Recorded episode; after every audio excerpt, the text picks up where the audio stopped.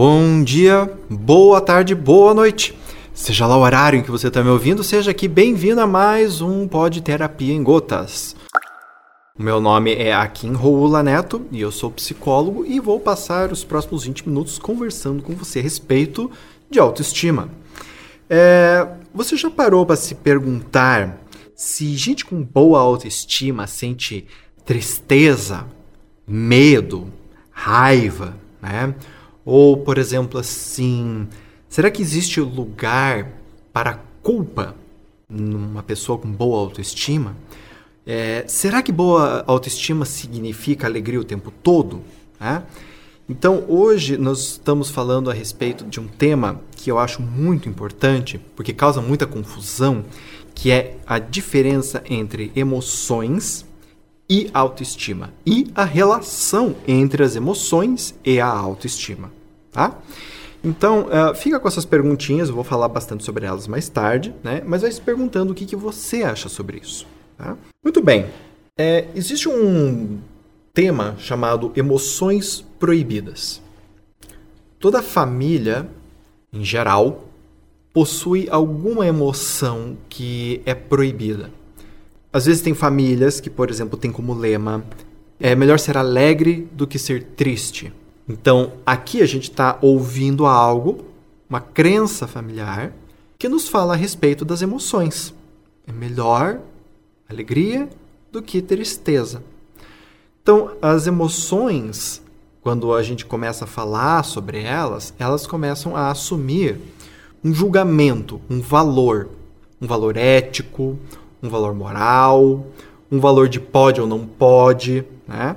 É, muitas vezes, por exemplo, os pais têm certas expectativas em relação ao que eles querem ver os filhos sentindo, né? o tipo de emoção que eles querem ver nos filhos. Então o pai diz, por exemplo, a mãe diz: Ah, eu não quero ver o meu filho triste, eu não quero ver o meu filho com medo, eu não quero ver o meu filho com raiva.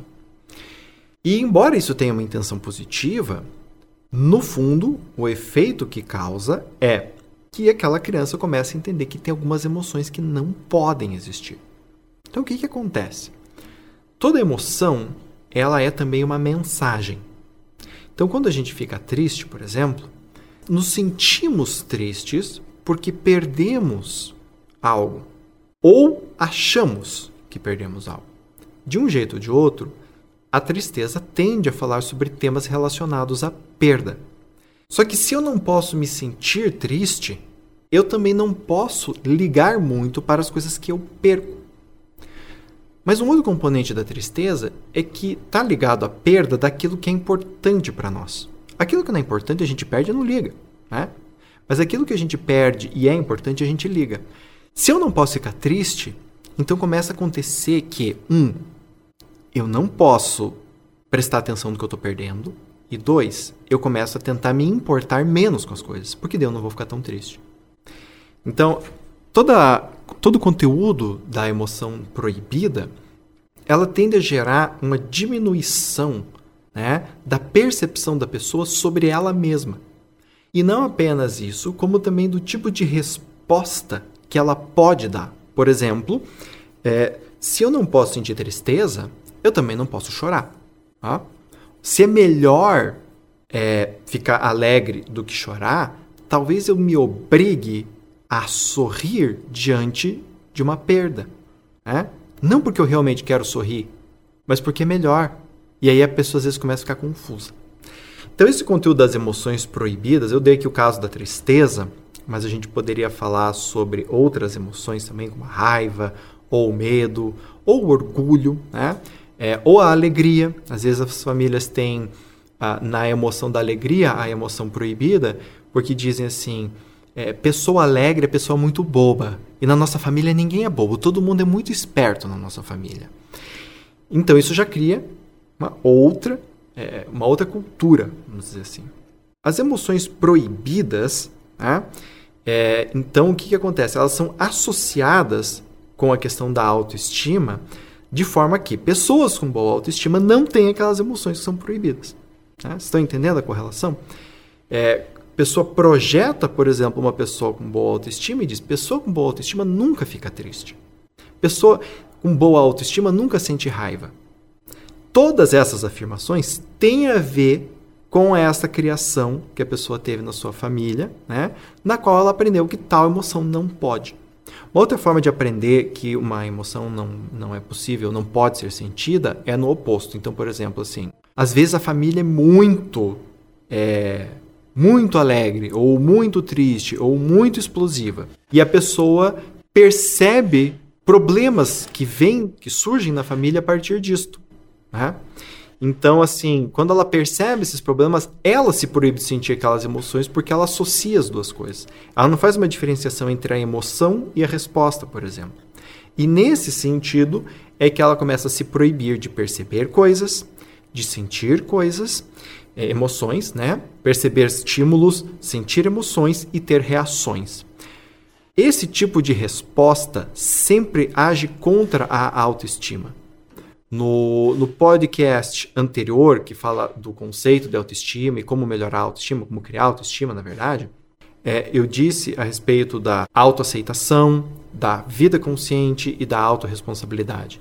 Então, para termos uma boa autoestima, nós precisamos agir em cima daquilo que acontece com a gente.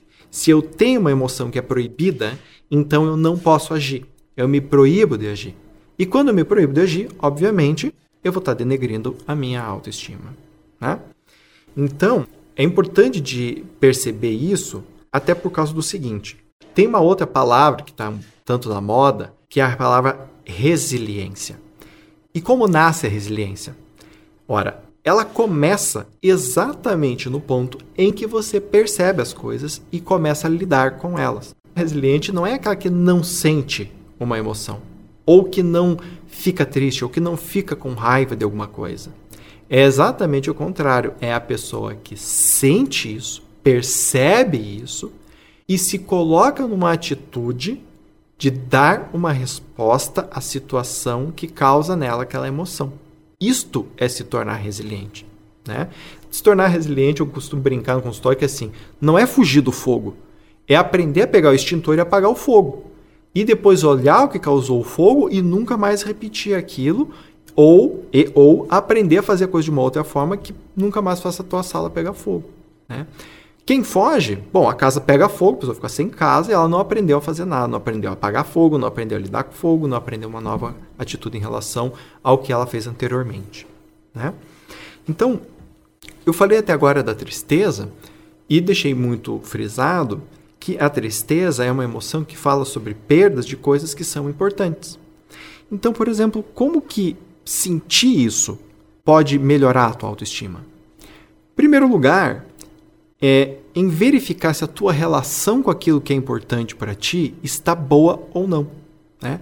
Esse é aquele famoso exemplo do cara que chega lá com seus 60 anos de idade, começa a olhar para trás e vê, pô, mas eu só trabalhei, eu não aproveitei minha mulher, não aproveitei meus filhos, não aproveitei minha juventude, não aproveitei isso, não aproveitei aquilo, não aproveitei aquilo, não aproveitei nada, só trabalhei. É, então o que acontece? Ele não se permitia sentir a tristeza de ver as coisas passando. Ele não se permitia entrar em contato com o que era importante para ele e aproveitar aquilo que era importante. Né? Então, quando a gente está falando da emoção da tristeza, estamos falando também daquilo que é importante para nós. E saber o que é importante para nós é fundamental para melhorar a nossa autoestima. Né? Uma outra emoção que é muito comum é o medo. Então, geralmente se associa o medo com fraqueza. Né? E na nossa família, a gente não pode ser forte. Um filho, filha, ó, o mundo lá fora, o mundo lá fora é, é pauleira. Não pode ficar com medinho, não. Você tem que partir para cima. Qual é a função do medo? A função do medo é nos proteger. A partir do momento em que a pessoa sente medo de algo, é porque ela acredita, de alguma maneira, que aquele algo é ameaçador. Essa ameaça pode ser real né? ou ela pode ser imaginada. Então, o que eu quero dizer com isso? De repente, a pessoa dá muito valor para algo que não pode machucar ela e se dá valor de menos. Ou a ameaça pode ser real. De fato, aquele elemento pode causar algum dano a ela. Então, por exemplo, sei lá, cara tá numa empresa e mudou o chefe, né? E o chefe novo é uma pessoa que não gosta dele ele tem certo, certa razão em se sentir um pouco ameaçado por aquela figura. Porque aquela figura não gosta dele e existe a possibilidade de ele receber algum dano por causa disso. Tá? Ao mesmo tempo, muitas vezes a pessoa sente medo de algo que não vai acontecer. Eu, por exemplo, trabalho muito com pessoas que são assim excelentes profissionais, trabalham um monte, é, estão bem no mercado, mas ficam sentindo medo o tempo todo. Medo que? Medo de que amanhã, depois, tudo vá ruir. E não tem evidência nenhuma de que tudo vai ruir depois. Mas eles temem isso. Então o medo ele se divide mais ou menos nessas duas escalas. De um jeito ou de outro, o medo nos fala sobre algo que é importante a gente aprender a se defender. Ou a gente precisa aprender a se defender de um estímulo externo que de fato nos ameaça, ou às vezes a gente precisa aprender a se defender das nossas ilusões. De um jeito ou de outro, a proteção ela precisa vir. Né? Então, quando nós nos negamos a ficarmos com medo, a percebermos de forma consciente o medo, também vamos nos negar a oportunidade de nos defender. Como a autoestima tem a ver com responsabilidade, né? se você não se dá a tarefa de aprender a se defender daquilo que te causa medo, você vai fazer o quê? Fugir, fugir, fugir, fugir, fugir, até que uma hora não vai dar mais para fugir. E cada vez que você fugir, tua autoestima vai caindo um pouquinho. Né? Então, aqui é uma outra correlação né? de uma outra emoção que é muito comum de ser, uma, de ser proibida né? ou de ser mal vista pelas pessoas com a autoestima. A raiva é uma outra emoção também. Uh, muitas pessoas, no caso da raiva especificamente falando, fazem uma confusão entre a emoção e a resposta. Muita gente fala assim, não pode sentir raiva. Por quê? Porque raiva machuca as pessoas. A raiva não machuca ninguém. O que machuca alguém é quando você abre a boca e, por exemplo, fala abobrinha. Quando você dá uma mãozada em alguém, dá uma porrada em alguém. Aí sim, né, é que você machuca alguém. A emoção em si só tá te falando o quê? Que aquela pessoa ou que aquela situação, na tua interpretação, está, de alguma forma, ou te causando um mal de, de forma injustiçada, vamos dizer assim, né, de forma desproposital, ou que aquilo está te impedindo de alcançar algo que você quer. Em geral, esses são os temas pelos quais a gente sente raiva. Agora, gente, quando a gente está falando de autoestima, e nós estamos falando de, é, de, um, de, um, de um construto que fala a respeito do nosso valor, do nosso alto valor, o valor que damos a nós mesmos e as atitudes que temos. Correr atrás daquilo que a gente quer é fundamental. Então eu posso dizer que, de certa forma, o sentimento de raiva, entendido desta forma, como aquilo que sentimos quando percebemos que algo está bloqueando o nosso acesso àquilo que a gente quer, é uma emoção muito comum quando você está falando de autoestima. Agora a questão é: o que eu faço com essa raiva? Qual é a minha atitude em resposta à raiva que eu estou sentindo? Né? A situação que está causando a raiva. Eu, por exemplo, posso usar a minha raiva para falar assim: putz, minha mãe não é desse jeito. Como é que será que eu vou conseguir fazer para sair daqui onde eu tô e chegar onde eu quero? Eu posso ficar com raiva nesse sentido. Eu não preciso machucar ninguém. Eu não preciso bater em ninguém. Eu não preciso nem xingar, né? Eu posso usar minha raiva como uma força motriz de mudanças. E nesse sentido, a raiva é extremamente positiva. Então você veja, se diante da raiva eu me digo que eu não posso sentir raiva e tento me amortecer em relação às situações que me causam raiva, no fundo, muitas vezes eu posso estar me negando a ter uma atitude que vai alimentar minha autoestima. Tá? Então eu espero que vocês estejam percebendo até aqui, tá? O quanto que as emoções, todas elas, são muito importantes para o desenvolvimento da autoestima. Né? É, sempre tomando por base a ideia conceitual da autoestima, que é o valor que eu tenho para eu mesmo em relação a como eu consigo me comportar no mundo, se esse meu comportamento me coloca no mundo e me faz sentir uma pessoa digna de estar vivendo, né? quanto mais emoções eu consigo sentir, mais informações sobre o que é e não é importante para mim eu também consigo ter. Este é o ponto sobre as emoções, porque todas elas falam sobre esses temas, o que é importante e o que não é. Muito bem. Tem uma outra emoção que eu trouxe aqui, que é a impotência, tá? E cada emoção vai, vai nos ajudar a perceber uma certa dimensão da nossa vida. Então, quando estamos falando sobre a impotência, Estamos falando sobre o quê? Aquilo que sentimos quando, diante de uma situação, percebemos que nós não temos poder nenhum. Tá? Não temos nenhum poder de ação diante daquilo. Aqui nós temos dois casos. O primeiro, a impotência real, ou seja, de fato eu não posso fazer nada. Por que, que sentir isso é importante? Muitas pessoas criam metas irrealistas e têm sobre si expectativas irrealistas. Tá? E quando a pessoa tenta conseguir, ela tenta correr atrás de uma meta que não é possível de ser alcançada, é óbvio que ela vai ficar frustrada com ela mesma. É óbvio que ela vai fazer um juízo de valor negativo sobre ela mesma. É óbvio que ela vai achar que a vida dela, como um todo, não vai dar certo por causa daquilo que ela não está conseguindo fazer. E isso, obviamente, destrói a autoestima do sujeito. Então, muitas vezes, aceitar que nós não temos o que fazer diante de uma dada situação é muito importante para a gente parar de insistir em coisa que não dá para insistir. Né? Quando a gente faz isso, é, muitas vezes é, é doloroso e frustrante, de um certo ponto de vista, mas também é libertador de outro e nos abre a chance de é, conhecermos outras formas de existir no mundo. E isso é muito importante. Tá? Então a impotência nesse sentido, ela vai para esse viés. Também temos a ideia da impotência quando é o que a gente chama de impotência aprendida, ou seja, a pessoa acha que não dá conta. Aí é um, um outro tratamento, né? no sentido de que é, o, que ela, o que ela precisa perceber é: será que eu realmente não dou conta disso daqui? O que me faz crer que eu não posso? E nesse sentido, a impotência sentir-se impotente mostra para a pessoa uma ilusão que ela tem sobre ela mesma. Em geral, esse tipo de pessoa é aquela pessoa que, assim, os amigos falam, né? Pô, mas, pô vai lá, você consegue, você vai dar conta, certeza, tal. E ele, putz, será? E fica sempre naquela, assim, né? Nunca, nunca vai de fato. E, e geralmente os amigos falam porque a pessoa de fato conseguiria. Né? Por fim, eu queria trazer uma última emoção que a desilusão. Nossa, que mas desilusão e autoestima está forçando a barra, né? Não. A desilusão também é uma emoção que eu gosto muito de trabalhar em relação à questão da autoestima, por quê? Desiludir-se significa perder uma ilusão. E quem perde a ilusão ganha a realidade.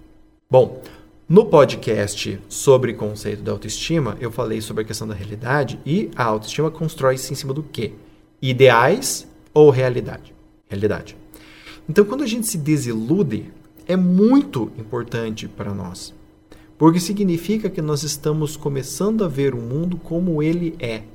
E a gente só pode criar uma boa autoestima quando vemos o mundo como ele é, porque a gente também começa a se ver como é no mundo, né?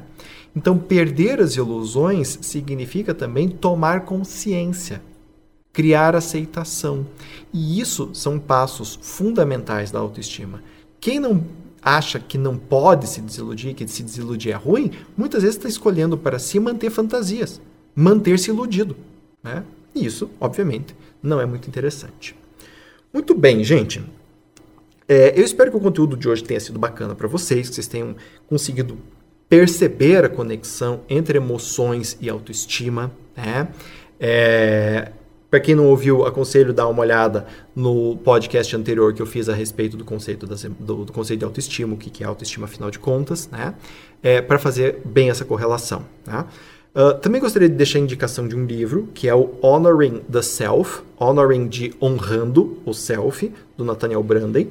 Eu não vi este livro até hoje em português, tá? Se existe, talvez só em sebo, porque edição nova não existe por enquanto. Infelizmente, livro bom no Brasil não é vendido, né?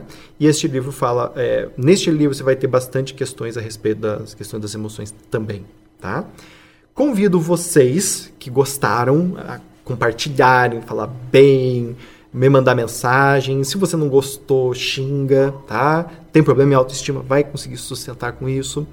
E também convido vocês para me darem esses feedbacks e para conhecer o meu canal no YouTube, Joaquim R. Neto. me seguirem lá no Facebook e no Instagram, conhecerem o meu blog, se inscreverem para a minha newsletter, onde vocês vão receber informações interessantes, e, se você não conhece ainda, conhecer também os meus livros, o Psicoterapia em Gotas 1 e o Psicoterapia em Gotas 2, Emoções à Flor da Pele, tá? Gente, um beijo grande para vocês, um abraço e até a próxima.